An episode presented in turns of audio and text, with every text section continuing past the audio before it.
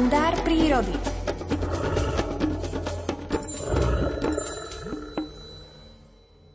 Prvého okamihu, ako sa prírodovedec Miroslav Saniga stretol s hlucháňom ešte ako malý chlapec, pocitil k tejto zvláštnej ratolesti prírody neopísateľné chvenie srdca. Zo spomienok a obrázkov z pozorovania hlucháňov vznikla knižka Rozímanie s hlucháňmi. V nej sa podelil aj o svoj výlet za hlucháňmi v nevľúdnom počasí. Číta Alfred Svan. Zavíjanie vetra ma unieslo z reality zimnej krásy do rozprávkových snov, v ktorých sa mi ukázalo ranné predstavenie hlucháňov. Podvedome sa zobúdzam po skončení najkrajšieho sna, aký sa mi kedy sníval. Nahmatávam baterku a posvietim na hodinky. O pár minút budú dve nad ránom. Najvyšší čas vyraziť na cestu za lesnými hercami, poprvýkrát do čerstvo zasneženého divadla. Zatváram dvere chatky, a prvým krokom sa zabáram do hlbokej bielej periny, ktorá cez noc poriadne zhrubla. Namosúrené mračná majú stále plné vrecia ľadových kryštálikov, ktoré mi svetielkujú na kabáte. Vietor ich však už vyhnal z lesa vysoko na oblohu a tak sa mi už teraz kráča veselšie. Čím vyššie sa štverám, tým je sypká perina snehu hrubšia. Ako by aj chmári vedeli, že tu v horách je tuchšia zima a tak treba lesu ušiť teplejší snehový kožúšok. Po hodinovej namáhavej chôdzi dorážam k starému vývratu. Vietor sa ešte stále pohráva s ľahučkými vločkami a rozfukuje ich pomedzi stromy. V tme len s námahou rozoznávam veľkú ručičku na dvanástke a malú na trojke. Ešte pár minút a mal by som byť jediným svetkom začiatku jarnej hluchánej divadelnej sezóny v týchto horách.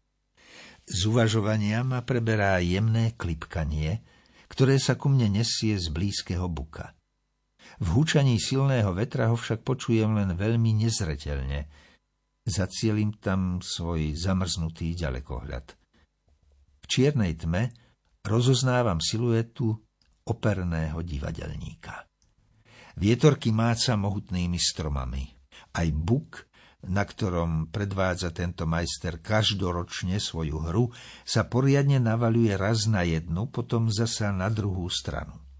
Kráľ dnešného rána sa hojdá a uniká zo zorného poľa triédra. Štiplavý vietor mu olizuje hodvábne perie, šľahá mu vločky do tváre, no on hrá. Účinkuje ako vždy predtým za jasnej mesačnej noci s miliónmi žmurkajúcich hviezdičiek. Klipkanie, výlusk, brúsenie. Len v jednom sa toto fascinujúce predstavenie líši. Všetko je ovenčené v romantickom, bielučkom snehovom rúchu. Uprostred tohto bieleho venca sa pyšne prechádza jeho veličenstvo hlucháň, kráľ dnešnej noci, ktorý ľúbostnou predohrou začal jarné účinkovanie v lesných divadlách. Neprekáža mu, že ho štípe studený vietor, že oblaky poslali naň biely sneh. Hrá to čarokrásne divadlo presne tak, ako keď ho predvádza pred zvedavými pohľadmi mesiaca a hviezd. Zima sa mi usalašila pod kabátom, no obrázok, ktorý mi vykúzlil lesný herec, ju zaháňa do zákutí hory. Čierna tma sa lenivo vzťahuje do svojich denných skrýš a dnešný aktér sa mi ukazuje viac a viac. Aj vietor sa už ako si upokojil, keď sa zadíval na toto predstavenie. Bol z toho taký dojatý, že celkom zabudol na fujavicu. Táto krása musí predsa nadchnúť každého, kto zaujme miesto v hľadisku lesného divadla hútam. Aj vločky tichučko padajú k zemi a s údivom sa pozrajú na toho krásavca. Ani sa im nečudujem, veď oni smú uzrieť opereného herca len raz za život. Nesmú prepásť takúto šancu. Zdá sa mi, ako by sa báli vyrušiť tohto majstra, pri jeho jedinečnom predstavení. Na prekrásnu scénu sa dívam už vyše pol druhá hodiny. Zdá sa mi však, že je to len pár minút.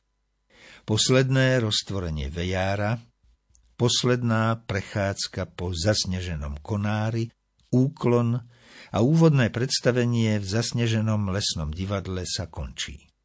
Operený aktér sklápa prekrásny vejárovitý chvost, otriasa sa, kontroluje situáciu a s povestným hrmotom krídel odlieta do protiľahlej strany doliny.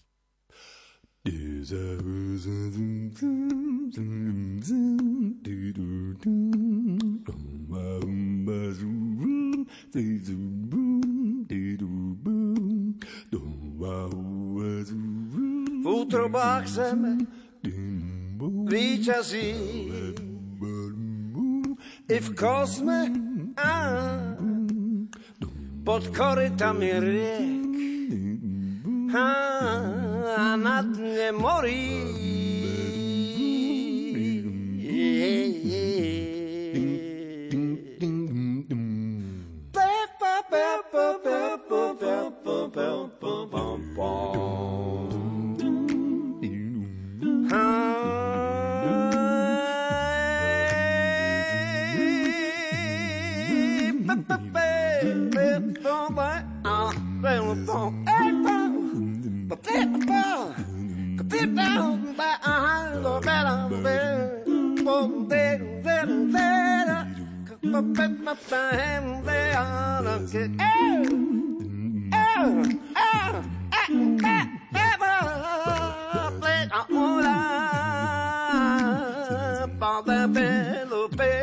Bye.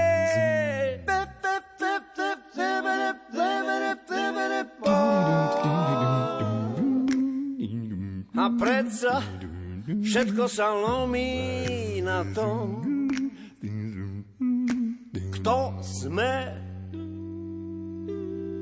Sme bytosti, alebo sme len tvory.